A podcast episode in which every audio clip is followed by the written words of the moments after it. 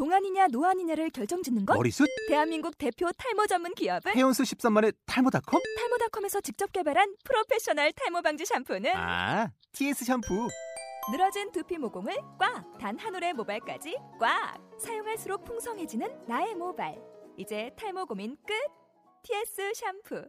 아웃도어 RV 레저 캠핑에 가장 유명한 쿨러 브랜드는 콜맨? 에이 아니야 도메틱이지 전 세계 캠핑카 냉장고도 전부 도메틱이라고 꽁꽁 얼린 생수통을 넣고 다녀야 하는 아이스박스 시대는 갔다. 전기나 차량용 배터리를 연결하면 스스로 냉각, 영하 22도까지 냉동이 가능한 냉동 쿨러도 오직 도메틱. 도메틱 쿨러로 무더운 캠핑장에서 더욱 시원한 맥주 맛을 느껴보세요 지금 바로 네이버에 도메틱 쿨러를 검색해 보세요.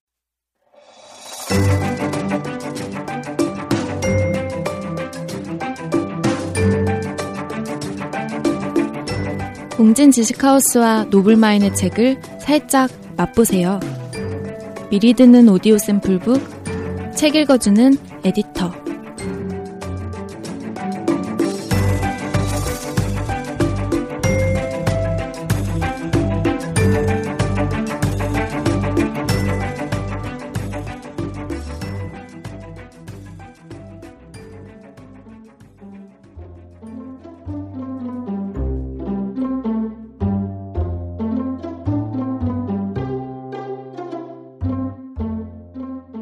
이름을 말해줘. 존 그린. 신동으로 유명한 콜린 싱글턴은 고등학교를 졸업하던 날 캐서린이란 이름의 소녀에게 열아홉 번째로 차이고 다음날 아침 목욕을 했다. 콜린은 항상 목욕을 좋아했다.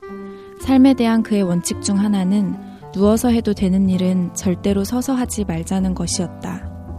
콜린은 물이 뜨거워지자마자 욕조로 들어가 앉아 점점 몸 위로 차오르는 물을 멍하니 지켜봤다. 교차에서 접은 다리 위로 물이 서서히 올라왔다. 그는 어렴풋이 이 욕조를 쓰기에는 자신이 너무 커버렸다는 것을 알아차렸다. 마치 다 자란 어른이 아이처럼 놀고 있는 것 같았다. 홀쭉하지만 근육은 하나도 없는 배 위로 물이 올라오기 시작하자 그는 아르키메데스를 생각했다. 욕조에 앉아 있다가 밖으로 흘러넘친 물의 양으로 몸의 부피를 잴 수 있다는 사실을 깨달은 그리스 철학자 아르키메데스에 대한 책을 콜린은 4살 때 읽었다. 아르키메데스는 그 사실을 발견한 후에 유레카라고 소리 지르면서 벌거벗고 거리로 뛰어나갔다고 한다. 그 책에 따르면 많은 중요한 발견에는 그렇게 유레카가 오는 순간이 있다고 했다. 그토록 어린 나이에도 콜린은 중요한 발견을 하고 싶었다. 그래서 그날 저녁 집에 돌아온 엄마에게 물었다. 엄마, 나에게도 유레카가 오는 순간이 있을까? 무슨 일 있니? 엄마가 콜린의 손을 잡으며 말했다. 나도 유레카가 오면 좋겠어. 콜린은 다른 아이들이 닌자 거북이 특공대를 갖고 싶어 하는 그런 간절한 마음으로 말했다. 엄마는 콜린의 뺨에 손등을 지그시 누르고 쌩긋 웃었는데 콜린의 얼굴에 바짝 된 엄마의 얼굴에서 커피와 화장품 냄새가 났다. 물론이지 아가야, 당연히 그럴 거야. 하지만 엄마들도 거짓말을 한다. 엄마들이 해야 할 일 중에는 거짓말도 포함되어 있다. 콜린은 심호흡을 하고 욕조 속으로 쓱 미끄러져 들어가 잠수했다. 난 울고 있어. 콜린은 그렇게 생각하면서 눈을 뜨고는 따끔따끔 눈을 찌르는 비눗물을 응시했다. 울고 싶어. 그러니까 울어야 해. 하지만 물 속에 있으니 우는지 울지 않는지 분간할 수 없어. 하지만 콜린은 울지 않았다. 기이하게도 너무 우울해서 울 수조차 없었다. 마음이 너무 아팠다. 마치 캐서린이 콜린의 마음속에서 우는 부위를 빼앗아 버린 것 같았다. 콜린은 욕조 마개를 뽑고 일어서서 수건으로 몸을 닦고 옷을 입었다. 욕실을 나왔을 때 부모님이 그의 침대에 나란히 앉아 있었다. 부모님이 그의 방에 있는 것은 결코 좋은 징조가 아니었다. 지난 세월 동안 그건 이런 의미였다. 첫 번째로는 너의 할머니, 그 다음에는 할아버지, 그 다음에는 수지 이모가 안타깝게도 돌아가셨어. 넌 수지 이모를 한 번도 본 적이 없지만 정말 좋은 분이었어.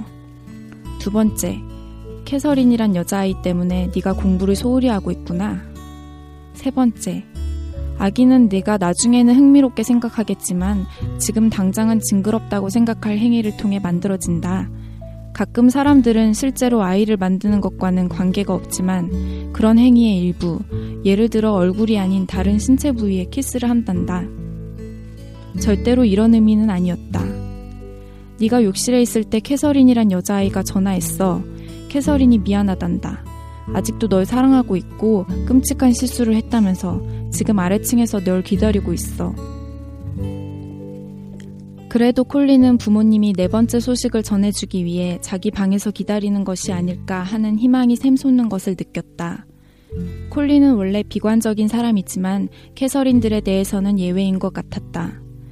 그는 항상 그녀들이 돌아올 거라고 느꼈다. 그녀를 사랑하고 그녀에게 사랑받는 느낌이 마음속에서 솟구쳤고 목구멍으로 올라오는 아드레날린의 맛을 느꼈다. 어쩌면 아직 끝난 것이 아니라 다시 그녀의 손을 잡고 항상 그렇듯이 그녀가 귀에 거슬리는 시끄러운 목소리로 아주 작게 재빨리 사랑해 라고 속삭이는 소리를 들을 수 있을 것만 같았다. 캐서린은 항상 사랑해 라는 말을 아주 대단한 비밀처럼 속삭였다. 아빠가 일어서서 그에게 다가왔다. 캐서린이 내 핸드폰으로 전화했어. 널 걱정하고 있더라. 아빠의 손이 콜린의 어깨를 잡는 것이 느껴졌고 이어서 둘의 몸이 동시에 앞으로 쏠리더니 어느새 콜린은 아빠 품에 안겨 있었다. 정말 걱정했어. 엄마가 말했다. 엄마는 아담한 체구에 갈색 곱슬머리 앞쪽에는 흰머리가 나 있었다. 놀라기도 했고 대체 무슨 일이 있었던 거니? 엄마가 물었다. 저도 모르겠어요. 콜린은 아빠의 어깨에 대고 조용히 말했다. 캐서리는 그냥 제가 질렸나 봐요. 지쳤다고 그랬어요.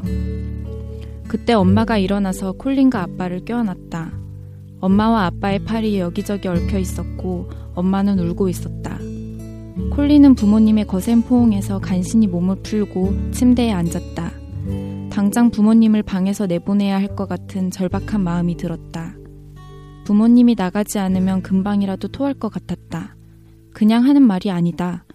그의 창자들이 벽에 튀고 신동의 뇌가 침대 커버 위로 우르르 쏟아져 버릴 것 같았다. 언제 시간을 내서 네가 어떤 선택들을 할 수 있는지 한번 평가해 보자. 아빠가 말했다. 아빠는 평가에 환장하는 분이다. 이런 일에서 긍정적인 면을 보자는 소리는 아니다만 이번 여름에는 너한테 여유 시간이 좀 생기겠구나. 노스웨스턴 대학에서 여름학기 수업을 듣는 것은 어떻겠니? 아빠가 제안했다. 오늘은 정말이지 혼자 있고 싶어요. 콜리는 부모님 앞에서 폭발하지 않고 얼른 그들을 내보내기 위해 안간힘을 쓰면서 대답했다. 그러니까 평가는 내일 해도 되겠죠? 물론이지 아가야. 우린 오늘 계속 집에 있을 거야. 언제든 내려오고 싶을 때 내려와라. 우린 널 사랑한단다. 넌 아주 특별한 아이야. 다른 생각은 절대 하지 마라. 넌 세상에서 가장 똑똑하고 근사한 세상에서 가장 똑똑하고 근사한 그 아이는 바로 그 순간 욕실로 쏜살같이 달려가 와르르 토해버렸다. 그야말로 내장이 폭발한 것 같았다. 어머 콜린! 엄마가 소리쳤다. 그냥 혼자 있고 싶어요. 정말이에요. 제발. 콜린이 욕실에서 힘주어 말했다. 콜린이 욕실에서 나왔을 때 부모님은 없었다. 그 다음 14시간 동안 콜리는 먹지도 마시지도 않고 토하는 일도 없이 불과 나흘 전에 받은 졸업 앨범을 보고 또 봤다. 졸업 앨범에 을에 따라오는 시시한 것들을 죄다 빼면 그 안에는 72개의 서명이 들어 있었다. 12명은 그냥 이름만 남겼고 56명은 그의 뛰어난 지능에 대해 언급했으며 25명은 그를 더 잘 알았으면 좋았을 거란 말을 남겼다. 11명은 영어 시간에 그와 같이 공부해서 재미있었단 말을 하면서 동공괄약근이란 단어가 들어간 문장을 남겼고 놀랍게도 17명이 계속 그렇게 멋진 사람이길 이라고 썼다. 흰 긴 수염고래가 날씬한 몸매를 유지할 수 없는 것처럼 방글라데시가 불을 유지할 수 없는 것처럼 콜린 역시 애초에 멋지지 않았기 때문에 계속 그렇게 멋진 사람일 수는 없었다. 아무래도 이 17명이 단체로 그를 놀리기로 작정한 모양이었다. 그는 그런 생각을 하면서 곰곰이 동급생 중에 어떻게 25명이나 그를 더 잘 알았으면 좋았을 거란 말을 쓸 수 있는지 생각해 봤다. 12년 동안 그럴 기회가 한 번도 없었던 것처럼 그런 말을 하다니. 하지만 그 14시간 동안 콜린은 주로 캐서린이 쓴 말을 읽고 또 읽었다. 콜린, 우리가 갔던 모든 곳과 앞으로 갈 모든 곳을 위해 건배. 난 계속 거듭 다시 또 속삭이고 있어. 널 사랑해. 너의 영원한 사랑 캐서린. 결국 그는 지금 이 정신 상태로는 침대가 너무 폭신하다고 느껴져서 카페 뒤에 대자로 뻗었다. 그는 너의 영원한 사랑이란 말을 가지고 에너그램을 해보다가 미안한 열기란 말을 찾아냈다. 그리고 그 미안한 열기에 사로잡혀 이제는 외워버린 캐서린의 말을 계속 떠올리면서 울고 싶었지만 그 대신 가슴께에서 저릿저릿한 아픔만 느껴졌다. 운다는 것은 뭔가 보태지는 것이다. 울고 있는 자신에게 눈물이 보태지는 것이다. 하지만 콜린이 지금 느끼는 감정은 우는 것과 정반대의 처참한 것이었다. 뭔가 보태지는 것이 아니라 빠져나가는 것이었다. 그는 영원한이란 단어를 계속 생각하면서 흉곽 바로 밑에서 불타는 것 같은 아픔을 느꼈다. 지금까지 살아오면서 엉덩이를 발로 채인 아픔 중에도 최고로 아픈 그런 통증이었다. 그렇지 않아도 그런 아픔은 차고 넘치는데.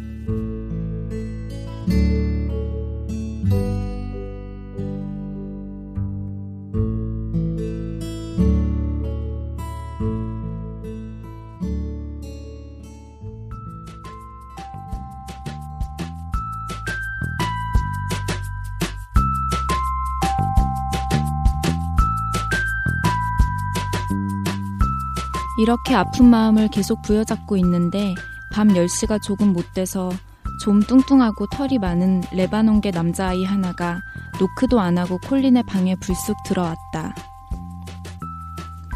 콜린은 고개를 돌려 실눈을 뜨고 그를 올려다봤다. 꼬락서니까 왜 이 모양이야?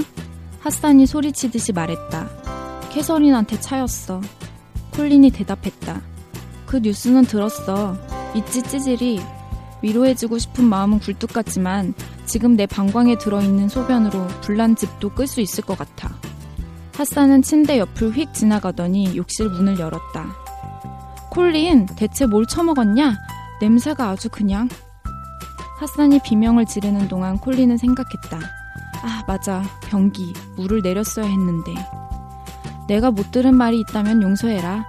핫산이 방으로 돌아오면서 말했다. 그리고 침대 가장자리에 앉아서 바닥에 누워있는 콜린을 슬쩍 찼다. 그 토사물 폭탄이 무사히 내려가는 동안 코를 잡고 있어야 했어. 정말 어마어마하더라. 콜린은 웃지 않았다. 너 진짜 상태가 안 좋구나. 이건 내가 날린 최고의 농담인데. 그건 그렇고 토하고 물 내리는 것도 잊어버리는 놈이 어딨냐? 아, 그냥 구멍에 기어 들어가 딱 죽어버리고 싶다.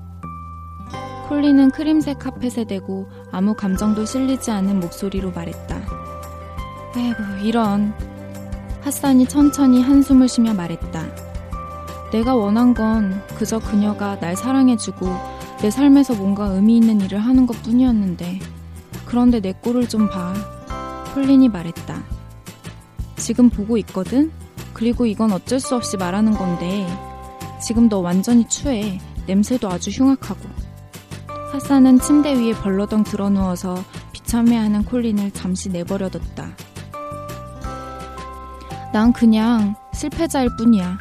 이게 끝이면 어쩌지?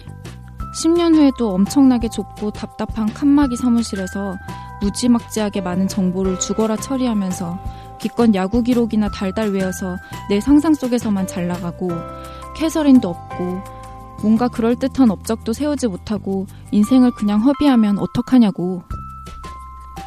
핫사는 벌떡 일어나 앉아 두 손을 무릎에 얹었다. 봐, 이래서 신을 믿어야 하는 거야. 난 그런 좁아터진 사무실에서 일할 거란 생각조차 안 하고 있잖아. 거기다 난 똥통 속에 들어앉은 돼지보다 더 행복하다고. 콜리는 한숨을 쉬었다. 핫산 자신도 그렇게 독실한 신자가 아니면서 종종 장난으로 콜린을 개종시키려고 했다. 좋아. 신에 대한 믿음. 좋은 생각이야. 나는 털이 복슬복슬한 거대한 펭귄을 타고 우주로 날아가 중력이 없는 곳에서 열아홉 번째 캐서린과 잘 수 있다고도 믿고 싶어. 콜린, 넌 지금까지 내가 만난 그 누구보다 더 신을 믿을 필요가 있어. 그럼 넌 대학에 들어갈 필요가 있고. 콜린이 작은 소리로 투덜거렸다. 핫산이 끙 하고 신음소리를 냈다. 콜린보다 한 학년 위인 핫산은 시카고에 있는 대학에 합격했는데도 1년 쉬고 있다. 오는 가을 학기에 수강 신청을 하지 않았기 때문에 1년이 곧 2년으로 연장될 것 같았다. 괜히 네 문제에 날 갖다 붙이지 마. 나는 카펫에 껌딱지처럼 달라붙어 있을 정도로 피폐해지거나 자기가 개어낸 토사물 하나 처리하지 못하는 인간은 아니니까. 그리고 그거 알아? 난 신이라는 든든한 백이 있단 말이지. 날 개종시키려고 하지 마. 콜린이 신음소리를 내면서 심드렁하게 말했다. 핫산이 벌떡 일어나더니 다리를 쩍 벌리고 바닥에 누워있는 콜린 위에 서서 콜린의 팔을 바닥에 누르면서 소리를 지르기 시작했다. 알라 외에 다른 신은 없다. 마호메트는 그의 예언자이시다. 나랑 같이 복창해. 알라 외에 다른 신은 없다. 콜린은 핫산의 무게에 눌린 채 숨이 막혀서 웃기 시작했고 핫산도 웃었다. 난 너의 보잘것없는 영혼이 지옥에 떨어지지 않도록 구해주려는 거야. 지금 당장 안 비키면 곧 지옥에 도착하겠어. 콜린이 쌕쌕거리며 말했다. 핫산이 일어나더니 갑자기 심각해졌다. 그건 그렇고 정확히 뭐가 문제야? 문제는 그녀가 날 버렸다는 거야. 난 혼자라는 거. 맙소사, 또다시 혼자가 됐어. 그뿐만이 아니라 네가 아직 눈치 못 챈 것 같은데 난 완전한 실패작이야. 난 한물 갔어. 과거가 되어버렸다고. 과거에는 열아홉 번째 캐서린의 남자친구였고, 과거에는 신동이었고, 과거에는 수많은 잠재력을 가지고 있었는데, 지금은 똥만 가득 찬 인간이 되어버렸어. 콜린이 핫산에게 수없이 설명했던 것처럼, 신동과 천재라는 말 사이에는 극명한 차이가 있다. 신동들은 다른 사람들이 알아낸 것을 아주 빨리 배울 수 있다. 반면 천재들은 이전에 누구도 발견하지 못했던 것을 발견해낸다. 신동들은 남이 이뤄놓은 것을 배우고 천재들은 스스로 이뤄낸다. 대다수의 신동들은 커서 천재가 아닌 평범한 사람이 된다. 콜리는 자신이 그 불운한 대다수에 속한다는 것을 거의 확신하고 있었다. 핫산은 침대에 앉아서 자신의 두툼한 이중턱을 잡아당겼다. 지금 너의 진짜 문제가 천재야? 아니면 캐서린이야? 난 그냥 그녀를 너무 사랑해. 콜리는 이렇게 대답했다. 하지만 사실 이 두 문제는 연결돼 있었다. 콜린의 문제는 세상에서 가장 똑똑하고 근사하고 특별한 소년이 사실은 그렇지 않다는 것이었다. 문제의 핵심은 그가 중요한 사람이 아니라는 것이었다. 유명한 신동, 유명한 쾌설인 연애사의 베테랑, 유명한 책벌레이자 찌질이인 콜린 싱글턴은 19번째 캐서린에게 중요한 사람이 아니었고 세상에서도 중요한 사람이 아니었다. 갑자기 그는 누군가의 남자친구도 아니고 누군가의 천재도 아니게 되어버렸다. 그리고 그것은 엄청난 충격이었다. 천재라는 것은 아무것도 아니야. 그건 그냥 유명해지고 싶은 욕망일 뿐이야. 하산은 콜린이 방금 캐서린에 대한 사랑을 고백하지 않은 것처럼 시치미를 떼고 말했다. 아니야, 그렇지 않아. 난 중요한 사람이 되고 싶다고. 콜린이 말했다. 그래, 내가 말한 것처럼 넌 명성을 원하는 거야. 유명해진다는 것은 인기가 있다는 말의 새로운 표현일 뿐이야. 네가 미국 최고의 슈퍼모델이 되는 일은 절대 없을 거잖아? 그러니까 넌 미국 최고의 천재가 되고 싶지만 그러지 못한다는 거지. 내 말 너무 기분 나빠하지 마. 그러니까 넌 아직 일어나지 않은 일에 대해 징징거리고 있다고. 전혀 위로가 안 되고 있어. 콜린이 카펫에 대고 다시 작은 목소리로 투덜거렸다. 그리고 고개를 들어 핫산을 올려다 봤다. 일어나. 핫산이 한 손을 내밀면서 말했다. 콜린이 그 손을 잡고 일어나서 핫산의 손을 놓으려고 했다. 하지만 더 세게 잡았다. 너의 그 복잡하기 그지없는 문제에 아주 간단한 해결책이 있어.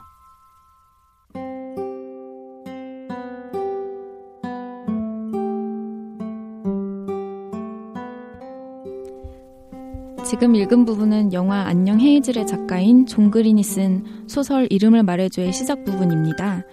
이름을 말해주는 모든 게 불안하고 혼란, 혼란스러운 청춘의 사랑을 그렸는데요. 사랑과 이별, 성장을 작가 특유의 유머로, 유머와 통찰력으로 그려낸 소설입니다. 주인공은 어딜 가든 천재 소리를 듣는 19살 콜린인데요. 언제나 같은 이름의 소녀와 사랑에 빠집니다. 하지만 항상 가열차게 차이고 마는데요. 취미가 공식 만들기인 그는 찬 사람과 차이는 사람을 예측하는 공식을 만들겠다고 결심합니다. 매일 눈물로 밤을 지새우던 콜린은 이럴 땐 무작정 떠나야 한다는 친구를 따라 자동차 여행을 떠납니다. 그리고 린즈라는 여자아이를 만나면서 그의 공식에서는 특, 뜻밖의 변수가 생기는데요. 콜린의 연애 공식은 과연 완성될 수 있을까요? 안녕 헤이즐의 감동과 여운을 계속 느끼고 싶은 분들은 이 책을 꼭 한번 읽어보시기 바랍니다. 저는 이 책을 편집한 이보라였습니다.